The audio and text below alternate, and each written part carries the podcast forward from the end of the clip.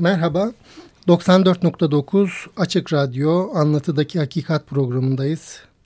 Ben Ahmet Balat Coşkun. Bugün konuğum doçent doktor Hakan Atalay. Ee, onunla psikanalizde mekan ve mesafe konusunu konuşacağız. Hakan'la biz uzun zamandan beri arkadaşız. Onunla birçok şeyi birlikte yaptık.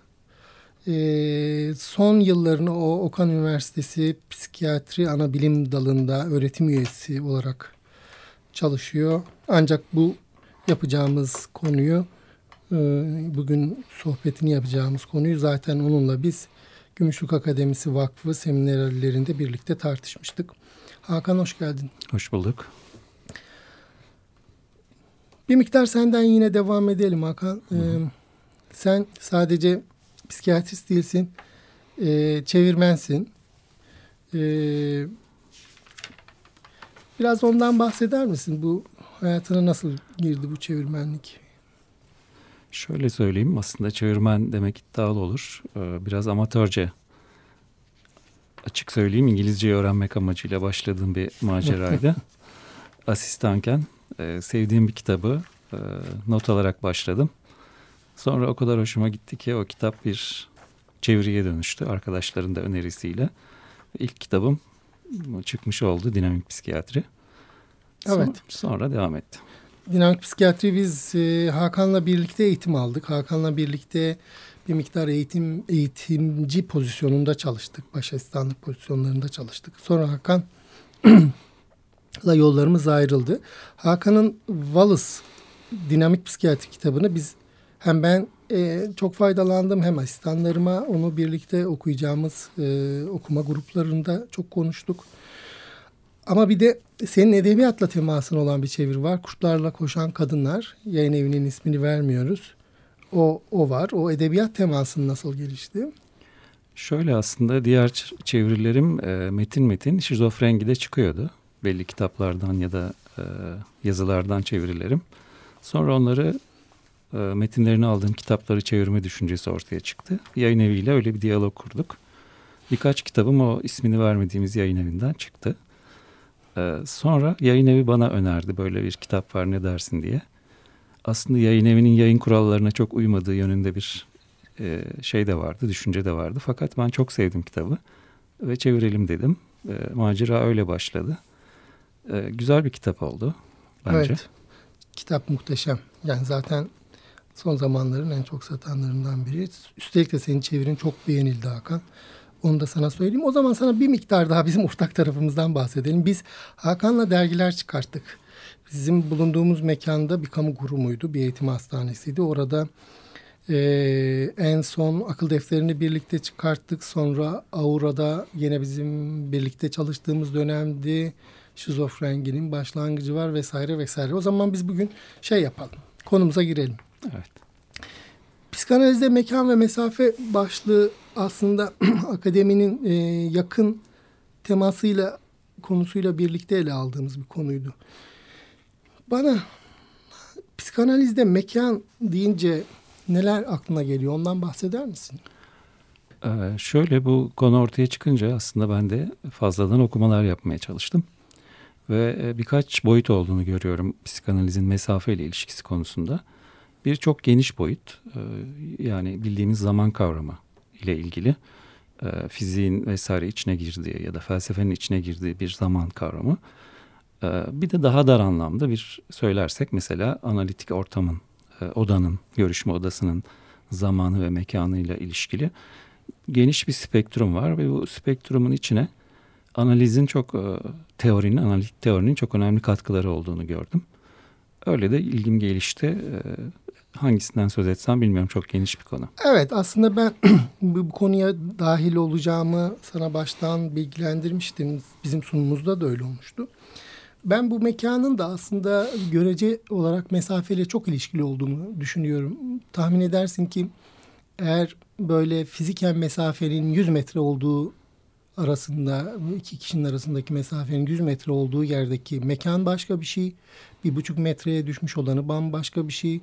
Eğer ondan daha yakın simbiyotik bir haldeysek örneğin anne ve bebek ilişkisinde olduğu gibi orada neredeyse tüm ten tene e, temasın sürdüğü yerdeki mesafe de daha başka bir şey. Dolayısıyla mesafe tanımlanabilirse o mesafe geliştirilebilir e, ve o, o yönetilebilir.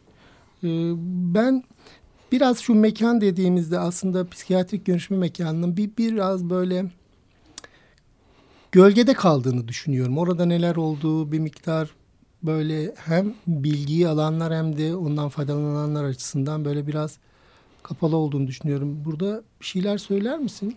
Şöyle aslında e, zamanını ve mekanı birlikte sanki ele almamız gerekiyormuş gibi görünüyor. Hem analiz açısından hem fizik açısından.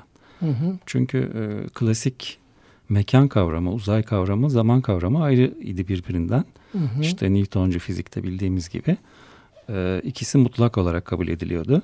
Hı hı. Fakat yeni fizik şunu gösterdi. Aslında bir uzay zamandan ya da mekan zamandan söz etmemiz lazım. Çünkü hı hı. zaman da mutlak değil, mekan da mutlak değil. Uzay içinde e, kütlenin örneğin etkisiyle birlikte zaman görecelileşebiliyor. Bunu hı hı. biz kendi hayatımızda da biliyoruz. İşte bu fizikte ortaya çıkan gelişmelerle mesela psikanalizin e, bilinçli zaman kavramını yıkması hemen hemen aynı dönemlere geliyor ki bu bana çok ilginç gelmiştir. Hmm. İşte Einstein'ın makalelerini yayınladığı dönemle Freud'un temel eserlerini yayınladığı dönemler hemen hemen birbirine benzer. O göreceli zaman kavramı fizikteki bana hep bilinç dışının o zamansızlığını çağrıştırır. Evet, evet, evet. Bence Hı-hı. çok önemli. Evet. Bunu bunu biraz genişleteceğiz. Belki de sadece bunu bunu konuşacağız. Bugün Hı-hı. zaman, mekan e, ve mesafe ilişkisinde sadece bu konuyu konuşmak bile ve bunu detaylandırmak bile yeterince bilgi verici olabilir. Hakan sana gene şu mekan meselesini geçmemek üzere bir şey söyleyeyim. Ruhsallık dediğimizde daha çok bir soyutlama var aklımızda. Neye tekabül ettiğini, bir somut e, tezahürün aslında çok anlatmada da zorlandığımız bir şey var. Ruhsallığın mekanı deyince ben insan bedeni aklıma geliyor. İnsan bedeniyle e, bir mekan olarak düşünürsek yani onun yerleştiği, onun ikamet ettiği yer ruhsallığın e, orası olduğunu düşününce bir ilişkide mesela hmm, burada burada neler söyleyebilirsin beden ve ruhsallık ilişkisi üzerine? Şöyle e, biz hep ikilikler şeklinde düşünüyoruz. Buna karşı çıkıyoruz ama bir yandan da sanki evren böyle oluşmuş gibi bir yandan da. Yani ikilikler şeklinde oluşmuş gibi. Hı hı. Dolayısıyla beden ve ruhu bir yandan ayırmamız gerekiyor ama bir yandan da bütünleştirmemiz gerekiyor. Bunu yapabildiğimiz zaman zaten en önemli soruyu çözmüş olacağız. Fakat bedenden ayrı bir ruh, ruhtan ayrı bir beden de düşünülemiyor. Hı hı. İkisini birlikte de düşünemiyoruz. Bir de şunu da eklememiz lazım. Hep çok boyutlu düşünmek lazım. Yani tek bedenden söz edemiyoruz. Çünkü nereye baksak o klasik e, bilimin tek kişilik işte Robinson Crusoe'ya dayanan işte tek kişilik ekonomiler, tek kişilik psikolojileri, tek kişilik sosyolojileri yerine çoklu düşünmek lazım. Yani bedeni de tek başına bir beden olarak düşündüğümüzde çok anlaşılmaz bir hale geliyor. Beden ruh diyelim istersen. Hı hı. Bedeni diğer bedenlerle birlikte, ruhu diğer ruhlarla birlikte. Yani beden ruhu hı hı. diğer beden ruhlarla yani öteki bedensel gibi. aynen öyle. Siz biraz ötekiyle ilişkilendir. Ötekiyle hmm. düşünmediğimizde tek başına bir beden tanımı yok. Yok. Evet. Peki ben o zaman sana gene de bir tekil bir beden ve ruh ilişkisi üzerine bir, bir şeyler anlatarak gireyim. Benim de aklımda hep nevroz diye bir şey var. Bu nevroz aslında mesafe ve mekan konusunda eğer me mekan olarak insan bedenini alacaksak insanın e, insana en yakın yani mesafe açısından mesafeyi de burada yakın ve uzaktan birlikte e, düşünsek hı hı. bile ben yakın olanını düşündüğümüzde nevroz bize en yakın ve bize en çok çelme e, takan e, yakınlık diye düşünüyorum. Çünkü e, biz bugün kayıttayız ama referandum sonrasındayız. E, ben bu referandum sonrasını tanımlayan, bu, bütün bu sonuçlar üzerine konuşan politik liderlerin konuşmalarında Onlara en yakın, onların en çok e, sendeledikleri konu ağızlarından çıktığı, kurdukları cümlelerdeki nevroz. Ben bunu çok e, şeyde görüyorum. Yani bedenin de bir miktar e, zedelendiği bir ilişki aslında. İnsan ruhsallığı sadece kendisini değil, bedeni de e, sürükleyen bir şey ve mekanı da sürükleyen yani aynen kaplumbağalar gibi, sümüklü böcekler gibi. Dolayısıyla nevroz bizim en çok bize en yakın yani ruhsallığımız deyince de biraz ben bunu sana bunu bir örnekle ya da bir başka şeyle senin aklında bir şeyler oluştu mu Hakan burada bir şey çıkar mı konuşalım? Şöyle ben Hı. işte e, sen onu anlatırken hep şeyi düşündüm. İşte bu tinsellik meselesi geldi aklıma. E, çok güzel tarih ve tin kitabına hep bir geri dönerim. Oradan söz ederim. E, bu tinsellik dediğimiz şeyin görünümleri var. Bu görünümler, görünümler birçok alanda ortaya çıkıyor. Mesela psikolojide ortaya çıkıyor, mesela dinde ortaya çıkıyor, toplumda ortaya çıkıyor, siyasette ortaya çıkıyor. Hı hı. Dolayısıyla bütün bunları değerlendirirken bence bir tinsellik boyutunu e, unutmadan değerlendirmemiz lazım. Biz politikaya çoğu zaman çok sosyolojik ya da pozitivist bir bakış açısından bakıyoruz. Yani işte olgulara göre anlamaya çalışıyoruz olan bitenleri. Oysa pozitivizmin en büyük kusuru zaten olay ortaya çıktıktan sonra onu anlamlandırması. Hı hı.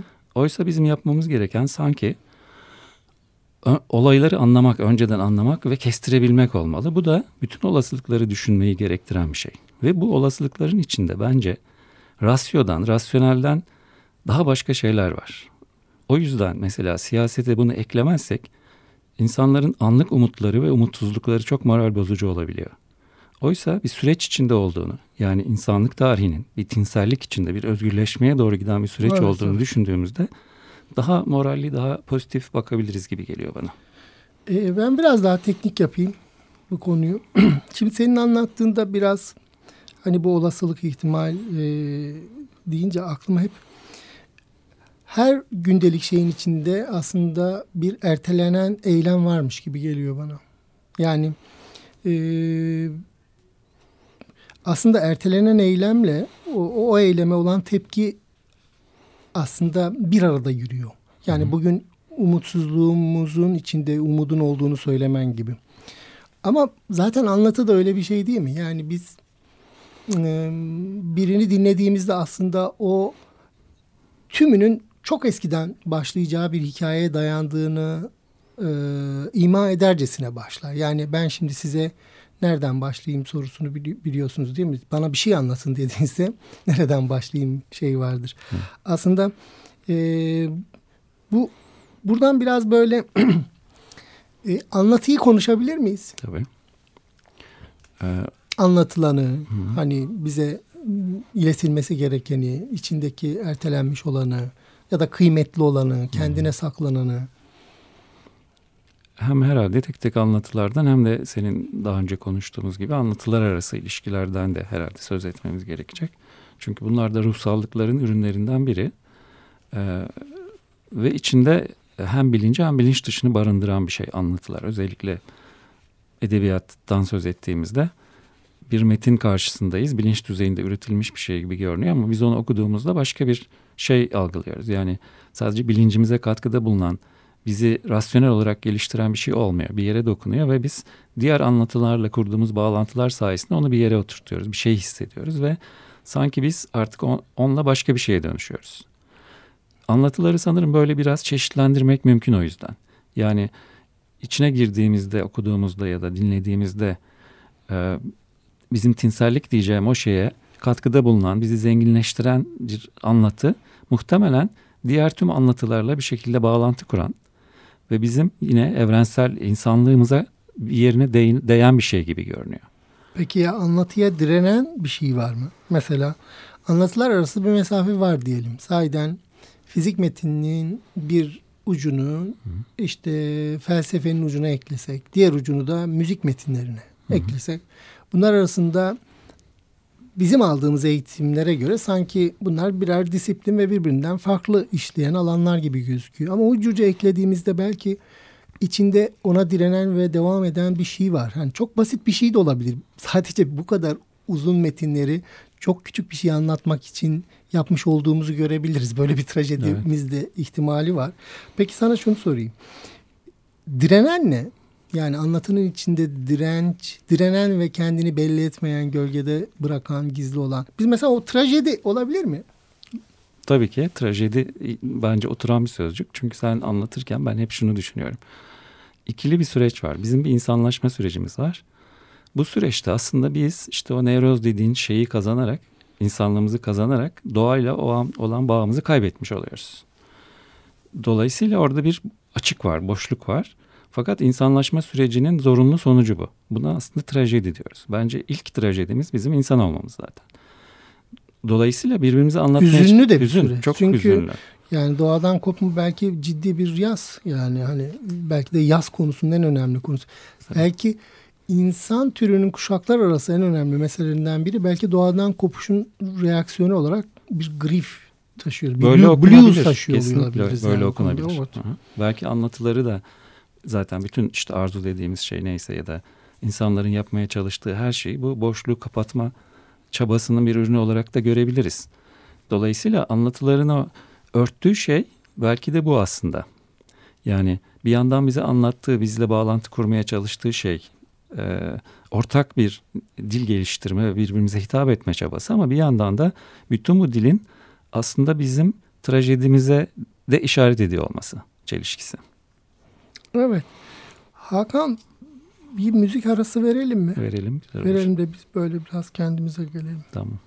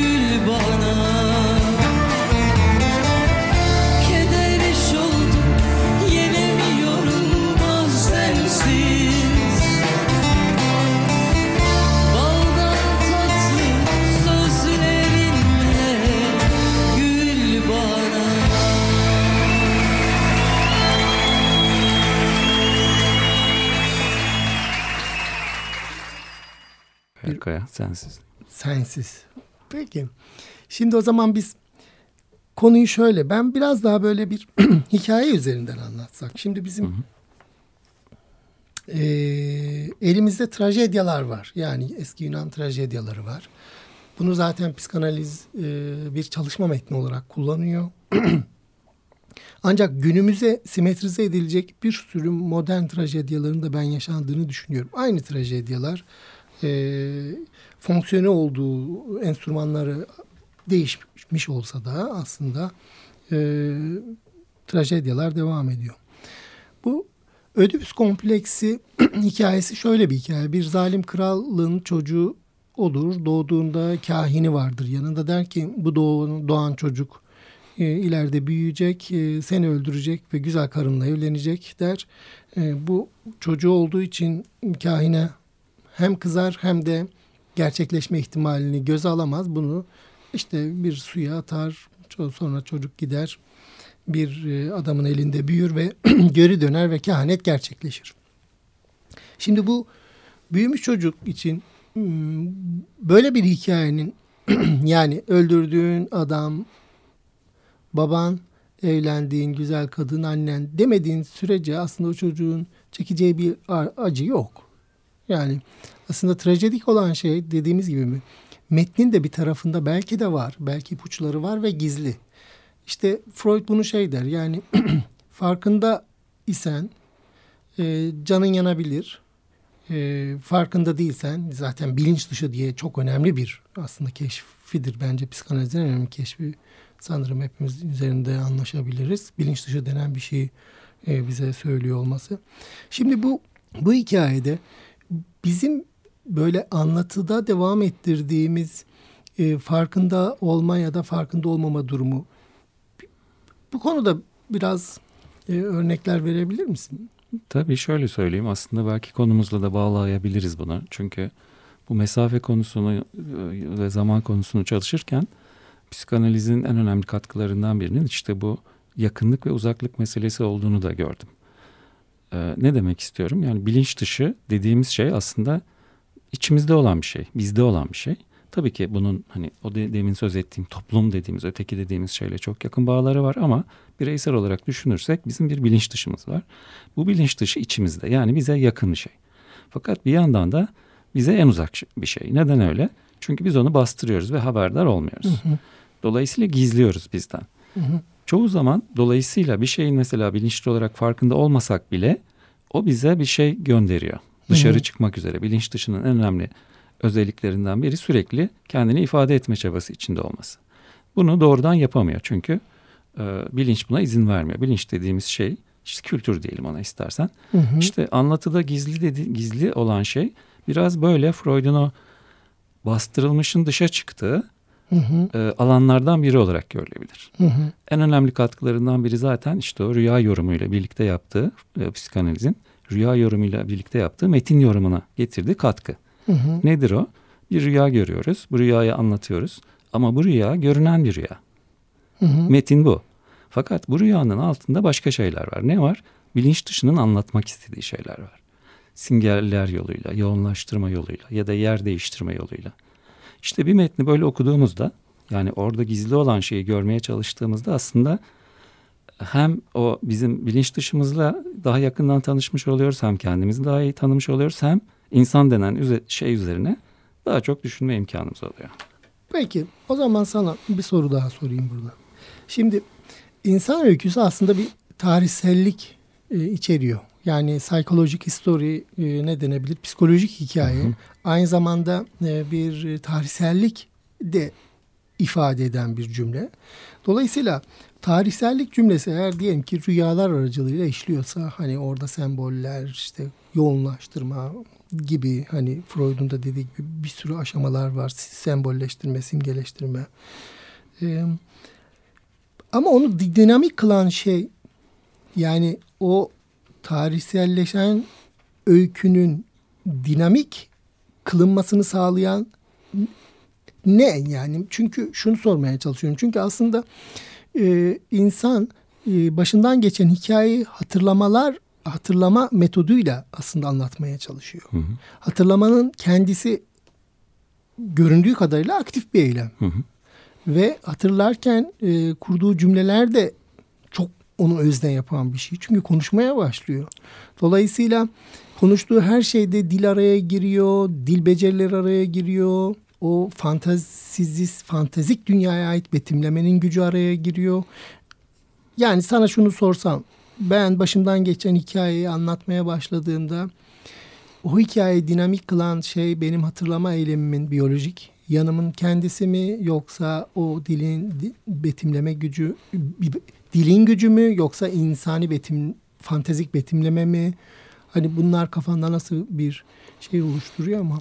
Şöyle sen anlatırken gene ben düşünmeye çalıştım. Burada işte e, ifade ortaya yani anlatı dediğin şeyi genel, genel anlamda kullanırsak ortaya çıkıyor. Bunu ikiye ayırabiliriz. Bir bilinç dışı aslında biz fark etmeden kendini ifade eden bir şey.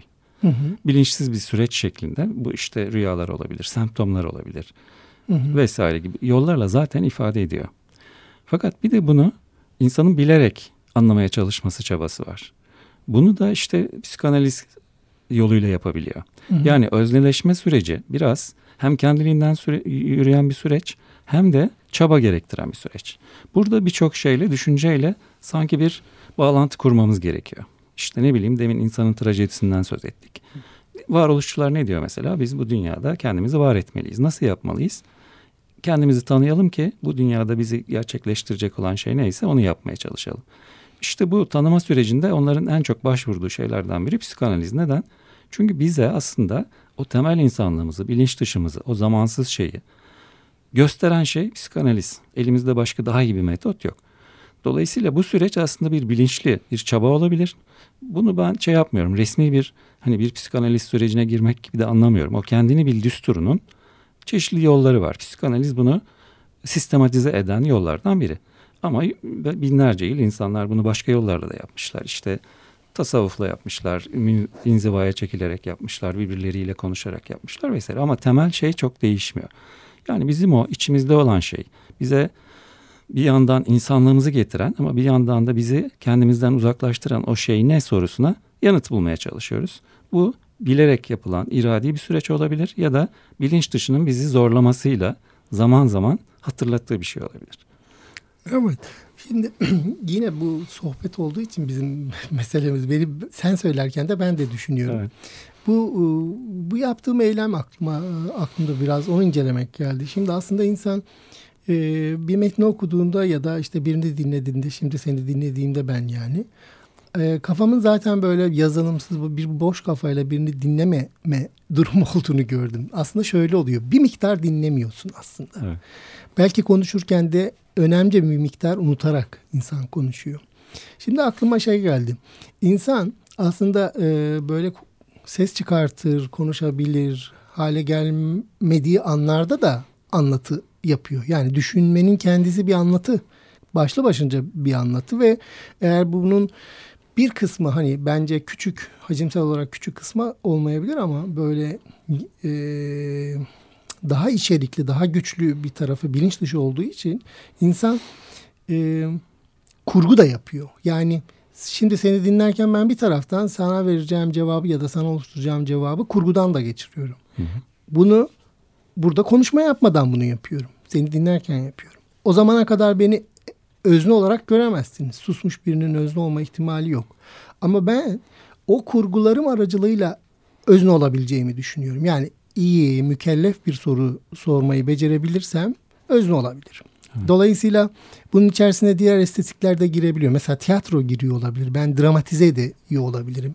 El hareketlerim devreye giriyor. Radyo olsa da görünmüyor ama. O zaman ben bir şey söyleyeyim.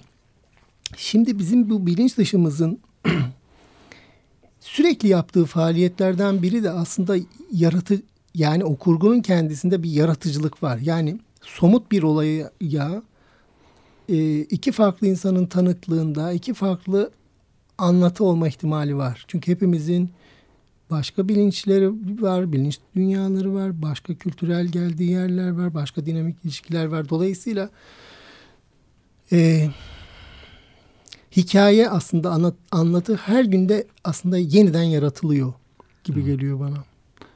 Doğru söylüyorsun. Şöyle bir de yani bizim çekilmez mesleğimizi çekilmez kılan şeyler, çekilir kılan şeylerden biri bence zaten bu hikayelerin bu kadar çeşitli olması. Evet. Çünkü e, bedava hikaye dinliyoruz. Aslında para da kazanıyoruz bu işten. Herkes hikayesini gelip bize anlatıyor. Farklı farklı. Hepsinin hikayesi farklı gibi görünüyor. Yine de öyle demeyelim para da kazanıyor. Espri olsun. Ee, ve bunları dinliyoruz tabii ki üstünde düşünmek ve e, anlamaya çalışmak o kadar kolay bir şey değil tabii ki. Bir emek gerektiriyor. Ve birlikte aslında bir şey yapmış oluyoruz. Buna hep yolculuk derler ya sonuçta bir yolculuğa çıkıyorsun ama nereye gittiğini bilmediğin bir yolculuğa çıkıyorsun. Farklı hikayeler olduğu kesin. Ee, ama dil dışında da bir şeyler var. Bence onu da vurgulamalıyız. Yani sen biraz onu da söylemek istedin sanırım. Dille yoluyla özneleşiyor gibi oluyoruz ama konuşmadığımızda biz neyiz? Evet. Kurgulamadığımız. İki, ikisi de önemli bence. Evet. Mesela insan e, mesela birini dinleyip onu fantezik e, betimlemelerle kurgul, kurguluyor. Aslında insan kendini yaptığı sıkı kurgulara inandığında ertesi gün onun pratisyeni olmaya başlıyor. Çıkıyor taklit etmeye başlıyor. Onu onu olmaya çalışıyor. Bunda bir şey yok. Ama ben bir trajedik durumun kendisinin de e, aklımızda hani düşünme eyleminin kendisi de bir anlatıysa o da zaten yaratılan bir metin oluşturmaya başladığımızda en en trajik durumumuzun konuşmayı e, başlatmış ve konuşmayı sürdüren insanın trajedyası. Çok trajik görünüyor. Çünkü dilin e, o fanteziye yetmediğini aslında biliyoruz. Çünkü hı hı. dil dilin de kifayet etmediğini hem şairler bunu söylemiş biliyoruz. Üstelik orada çok hazırlık değil, değilsen çok ciddi problemler başına gelebilir. Yani seni seni ele verebilecek bir sürü yumuşak noktanı ele verebilirsin. Konuşmamak bence biraz daha sağlama almak gibi görünüyor. Özden'in işi çok zor yani. Evet. O şeylerde toplantılarda e, Latife Hanım laf arasında çok güzel şeyler, Latife Tekin çok hmm. önemli şeyler söylemişti. Biri de şuydu. Yani giderek yazmamaya karar verdiğini söylemişti. Hı İşte dil üzerine konuşurken. Çünkü dilin anlattığı kadar gizlediğini de hep söylenen bir şeydir bu. Hı hı. Ne demek istiyor? Aslında çünkü e, dile döküldüğünde anlatılamayan şey bence psikanalize buradan geçebiliriz. Hı hı. Başka bir şey var. Hı hı. İşte o trajediye değinen şeyin bir kısmı burada. Hı hı. Dil bizi insanlaştırıyor fakat bir yandan da uzaklaştırıyor birbirimizden. İşte yanlış anlamalar ortaya giriyor. İşte duygularımızı anlatamıyoruz vesaire. Şimdi psikanalizin dayandığı tek şeyin dil olması bence üstünde düşünülmesi gereken bir şey. Çünkü terapistini görmüyorsun. Divanda yatıyor hasta. Mekan ona göre düzenlenmiş. Hı hı. Sadece sesin, sözün üzerine kurulmuş bir tedavi. Hı hı. Şimdi yeni e, işte ilişkisel psikanaliz dediğimiz... Belki müziğin. Evet. E, karşılıklı konuşmanın devreye girmesiyle birlikte başka bir şey oluyor.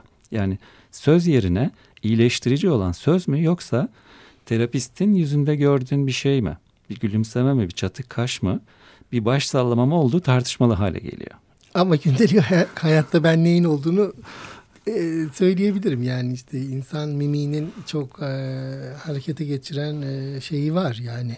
Yani dil dilden daha e, güçlü bir tarafı olduğunu ben de söyleyebilirim. Hakan şimdi ben şeye de biraz dönebiliriz diye düşünüyorum. Sana bir örnek vereyim. Şimdi e, nevrotik hastalıkların esas olarak şey bir tür e, ruhsal sıkıntıyı beden bedenleştirmesi. Yani aslında işte e, sıklıkla kullanılan isimleri vardır. E, hastalık hastası. Hani biz ona somatizasyon bozukluğu diyoruz. Değil mi? Öyle galiba. Hı hı. Ya da ne bileyim şey bayılmalar vardır. Böyle epilepsi gibi, sahra nöbeti gibi olan bayılmalar vardır ama aslında onlara biz konversif nöbetler diyoruz ya da histerik nöbetler diyoruz. Bunlar çok sık. Ee, şimdi bu böyle bir sıkıntısı olan birinin gidip bir psikiyatriste ya da bir dahiliyeciye dese ki benim karnım çok ağrıyor. Hatta iyi bir karın ağrısı taklidi yapsa böyle hafif belini büküp yere karnını tutarak falan işte ya da bayıldığını anlatsa altına idrar kaçırana kadar vesaire. Ancak e, bütün bu onu bu role, bu beden rolüne, bu bütün tiyatral tutuma sevk eden ben hastayım aslında. Kısaca onu söylüyor. Hı hı. Ve hekim onu dinliyor.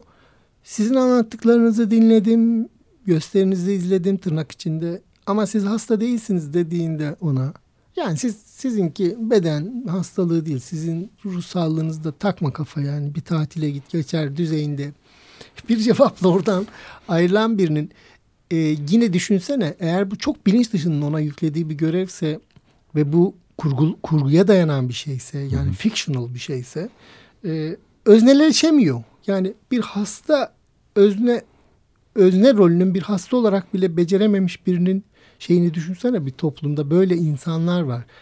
Birisi gidiyor ben diyor gece diyor rüya gördüm Mercedes büyük bir şeyler alacağım yine marka vermek işte zengin olacağım diyen, diyenin e, özne olarak hani e, yapmayı istediği ve başardığı bir dünyada hasta olmayı bile becerememiş bir insan e, özne insan var. Evet. E, bu buna biz tanık da oluyoruz aslında e, bizim hekimlik pratiği sadece psikiyatriyle sınırlı değil. Buradan hareketle özne, hikaye, kurgu hı hı. neler söyleyebilirsin? Aslında birkaç şey aklıma geldi. Biri çok pratik bir şey zaten günlük hayatımızda en çok karşılaştığımız şey. Yani ruhun tıptaki hali.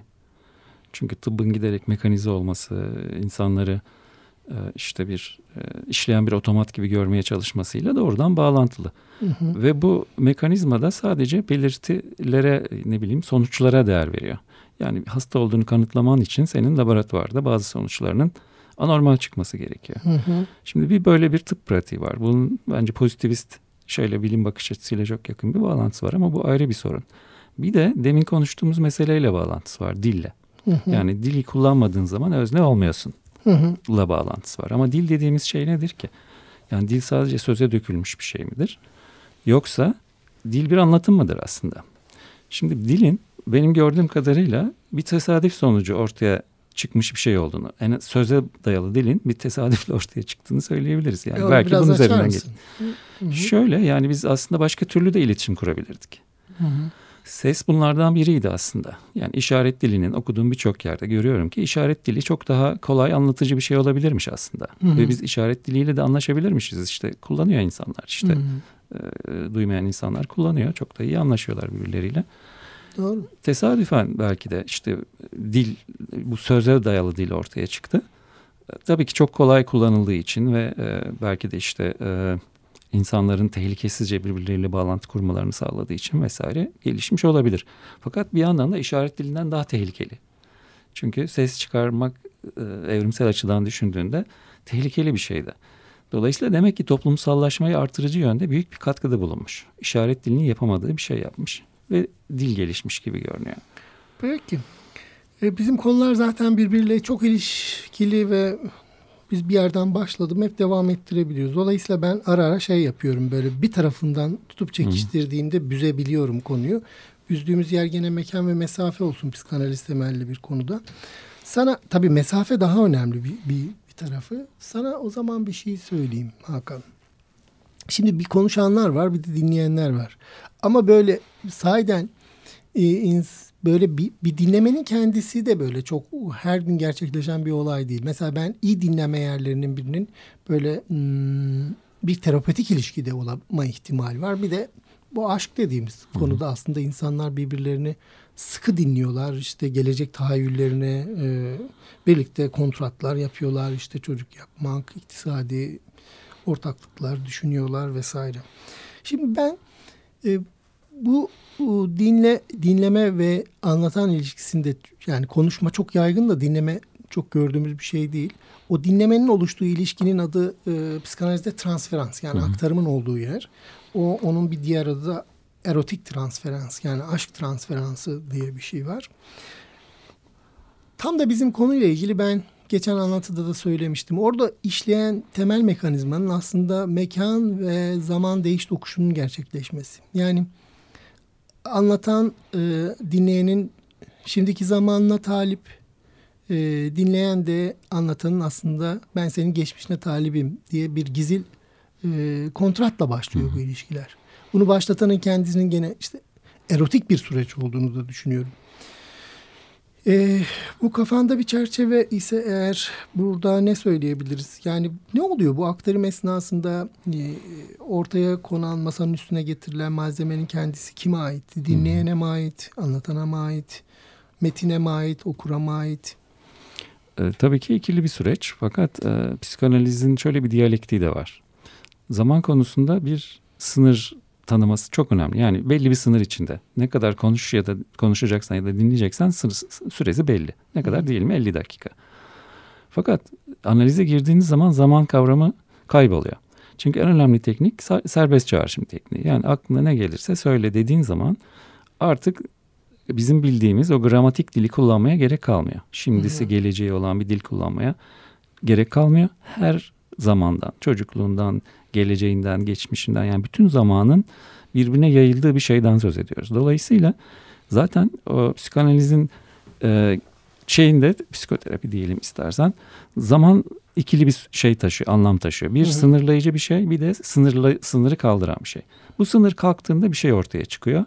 Biz birbirimizle, dinleyenle dinleyici bir şeyler aktarmaya başlıyorlar. Şimdi bu aktardığımız şey hem o ana ait bir şey, hem geçmişe ait bir şey, hem de geleceğe ait bir şey. Peki malzeme kime ait? Malzeme de ikili bir şey.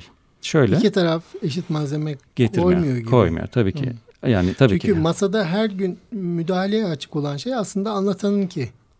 Yani konuşan biraz dezavantajlı başlıyor. Yani hikayesini getiren. İşte benim çocukluğum diye başlasam ben. Evet. Üzerinde e, müdahaleye ve yeniden yaratılmaya aslında. Çünkü konuşulmaya başlandıktan itibaren onun geçmişle bağını da koparıyorsun. Tabii. Bugün iki kişinin arasına getiriyorsun. Yani sürecin kendisi biraz in vitro gibi gözük, gözüküyor. Yani biraz deneysel Hı-hı. bir faaliyet aslında bir tarafıyla bu aklımızın e, bir tarafında ve böyle biraz bilinç dışına da yani biraz göz ardı ettiğimiz de bir şey. Mesela bu çok ihmal edilen bir şey. Hı-hı. Yani e, baş anlatanın malzemesi var. He, he, psikoterapist şey değil bunun içerisinde biliyorsun. Bu sadece bunu belki şey şöyle simetriye de edilebilir. Yani biz okurken de böyle yapıyoruz. Hı hı. Aslında şöyle psikoterapist ya da analist aslında getirmiyor gibi görünse de aslında orada. Yani analizin belki de diğerlerinden biraz farkı burada ortaya çıkıyor. Yani anlatıcı aslında oraya karşısındakini gözeterek bir şeyler getiriyor. Dolayısıyla o konuşuyor zaten. Yani hmm. neye önem verdiğini, neyi dinlemek istediğini gösteren bir şeyler yapıyor. Ve kişi de ona uygun bir hikaye anlatıyor aslında. Senin bu söylediğin o açıdan çok önemli. Yani biz orada olan bitenler üzerine ne kadar kafa yoruyoruz. Çünkü bütün anlatıları böyle mutlak bir şey gibi, hastanın hikayesi gibi ele alırsak biz orada bunu yorumlayan kişi gibi görünüyoruz. Oysa biz de oradayız ve bizim hikayemiz de bu hikayeye katkıda bulunuyor. Hı hı. Yani bunu bir böyle bir diyadik bir ikili bir ilişki gibi düşünmediğimizde e, şeyi kırmış oluyoruz. O ikili iletişimi kırmış oluyoruz. Biri anlatıyor. Oh rahatladım deyip çıkıyor. Bir şey olmuyor aslında. Peki anla, anlatan şöyle bir şeye maruz kalmıyor mu? Mesela sözü kesilmiyor mu? Çok iyi bir soru bile sordu. O bir söz kesilmesi değil mi? Karşılıklı söz kesilmeleri olabilir. Bu anlatan da söz kesebilir. O söz kesilmelerinin işte nerede ortaya çıktığı. Yani anlatanın hangi sözü kestiği, neden sözü kestiği, bunun bir agresif bir şeyin ifadesi mi yoksa erotik bir şeyin ifadesi mi olduğu. Dinleyenin sözü nerede kestiği, bunu hmm. dinlemek mi istemediği, konuyu mu değiştirmek istediği, hmm. neresine dokunduğu gibi şeylerin de düşünülmesi gerekiyor. Dolayısıyla aslında ikili bir süreç çalışıyor orada bence. Hikaye bir gizli hikaye var. Anlatmadığını söyleyen bilen özne var. Bir de bilmeyen, anlatan özne var gibi görünüyor ama tam olarak öyle değil. Peki söz kesilmesi ya da o söz kesilmesi değil de e, anlatana yeni kavşaklar sunmak. Yani daha dallandırsın, budaklansın, daha etraflı anlatsın. Hatta bu kadar iyice bir tarafı bile olabilir bu. İnsicam bozma hı hı. E, girişiminin. Ancak ben yine de bütün bunlara niye gerek olduğunu yani mesela sözün hiç kesilmemesi, sonsuz metin ya da sonlu metin e, bağlamında bir şey sorsam sonlanabilir bir metin yönergesi var mı kafanda? Yani biz ne zaman ayrılacağız? Yani bu terapi ne zaman bitecek? Ben bu kitaptan yazarsam ne zaman kurtulacağım? Başka söze ne zaman geçeceğim? Başka söz var mı? Yok ya çünkü psikanaliz bitmiyor.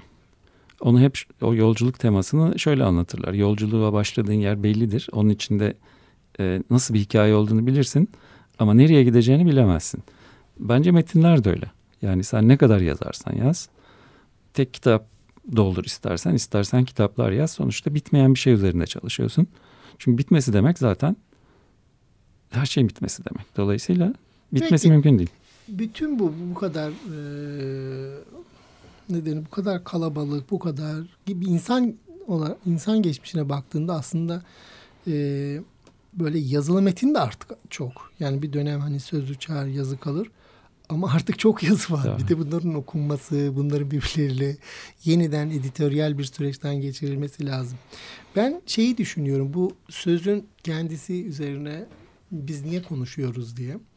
Şimdi insan bedeni aslında yere çivi gibi çakan bir şey olarak hep aklıma yer çekimi gelir. Yer çekimi insanı yere çakar bence.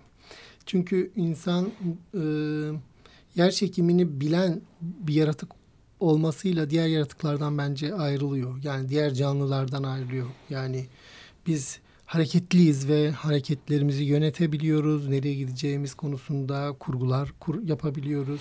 Ama insan e, bir tür yer çekimine o muha, muhalefetiyle bir tür kendini hareketli kılmayla da e, bir fiziki yetersizlik aslında yaşıyor. Bunu ben şey gibi e, düşünmüyorum. Bir taraftan söz de şöyle bir şey. İnsan konuştukça e, kendine yüklediği anlamı yere çakmaya çalışıyor. Çaktığı yer yaşamın kendisi aslında. Konuştukça ölümsüzleşmek istiyor. Yani yaşama çaktığı her cümleyle işte umut dediğimiz şey de öyle. Biz konuşup bir tür o, o devamlılığı görmek istiyoruz. Çünkü söylemiştim. Fizik fiziken çocuk değiliz artık. Elimiz yemek yapabilir, güçte işte inşaatlar yapıyor, büyük bombalar üretebiliyor ama hala o fiziğimiz e, ölümlü olduğumuz konusunda ölüm meselemizi halledememiş bir fizik yetersizlik gibi gene de kafamızda. Dolayısıyla da söz de biraz şey gibi insanı yere çakmaya çalışan insani yer yer çekimi diyeyim ne diyeyim işte insanın bulduğu bir e, çivileme şeyi gibi görünüyor. Oldukça güzel seni dinlerken çok e, kafamda güzel metaforlar canlandı. Ölümsüzlüğe karşı çabalardan biri olabilir fakat söz buna ne kadar yeterli çok emin değilim çünkü her şeyi düşündüğümüz zaman aslında sen dedin ya söz artık Çoğaldı. o kadar çok ki. Yani işte ben de ama onu da şey bir beceri, şeysiz gibi görünüyor. Hani e, o da bir trajedik görünüm. Evet. İnsan trajedik görünümlerinden biri bu. Çok konuşuyoruz sahiden yani. Evet. Sahiden çok konuşuyoruz ve bu e, hani sözün kesilmesi anlamında değil. Şeyden yanayım onu söyleyeyim. İşte biz bugün referandum sonrası yaptığımız bir kayıttayız. Keyifsiz olmak istesek bir sürü şey bulabiliriz sahiden. Evet. Ee, ama işte böyle bir şeyimiz var. Hakikaten öyle görünüyoruz sahiden. Yani sahiden e, fizik fiziken çok konuşmak insanı öldürebilir mi? Mesela çok çok koşmak öldürüyor gibi hmm. düşünürsek. Kalp yetersizliğinden yol açabilir mi? Yol açabilir bence. Neden dersen çünkü bir enerji harcıyoruz. Evet. Hemen aklıma işte hast bazı hastalar geliyor manik hastalar konuşmaktan bitap düşen bütün enerjisini tüketen ATP kalmayınca çöküyor tabii. Hmm. Yani diğer fiziksel hareketlerden çok farkı yok bence konuşmanın. Enerji gerektiren bir süreç. Hmm. O yüzden ihtiyatlı kullanmakta yarar var. Evet. Evet aslında bir, bir, bir konuşanlar var bir dinleyenler var demiştik ama mesela böyle iktidarı yönetenler de çok konuşuyor. Evet. Ama hani e, bunu şey için söyleyeceğim böyle konuşa konuşa geberip gitti Hı-hı. diye bir Hı-hı. böyle bir başlık gibi düşünürsem onların kimler olacağı konusunda kafamda bir şey var bir liste var ama pek konuşarak ölmeyeceklermiş gibi görünüyorlar. O zaman ikiye ayıralım mı? Ben şey yapayım, espri yapayım. Bir e, konuşarak sözle dünyaya, insanların hayatına bir şey çakmaya, Hı-hı. bir şey eklemeye çalışanlarla konuşarak kafamıza bir şey çakmaya çalışanlar arasında bir fark Çok olmalı. güzel oldu evet. Evet. Evet evet.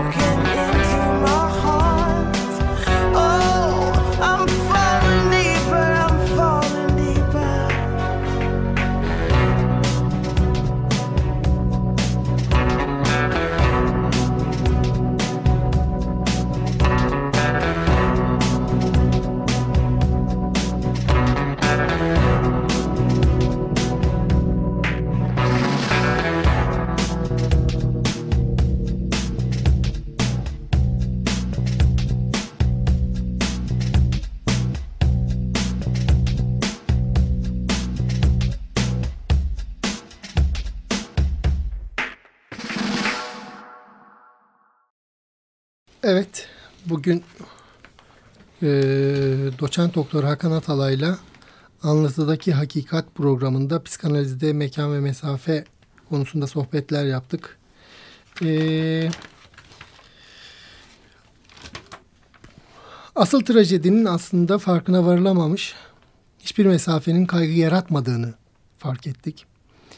Diğer taraftan e, farkına varılabilmiş bir mesafenin içinde yaşadığımız somut gerçekliği değiştirebildiğini e, konuşmaya çalıştık. İnsan trajedisinin yörün, trajedisinden ancak onun yörüngesine uzaklaşabileceği kadar ondan kaçabiliyor. Trajedimizin etrafında acı içinde dört yanıp duruyoruz. Trajedi ile mesafemiz önemli mesafe konularından biri insanın. Nevrozu konuştuk. Ee, Bugünkü konuşmamız burada sonlanıyor. Hakan'a çok teşekkür ederim. Ben teşekkür ederim. Bir dahaki e, toplantılarımızda buradaki sohbetlerimize bekleriz efendim. İnşallah. Teşekkürler.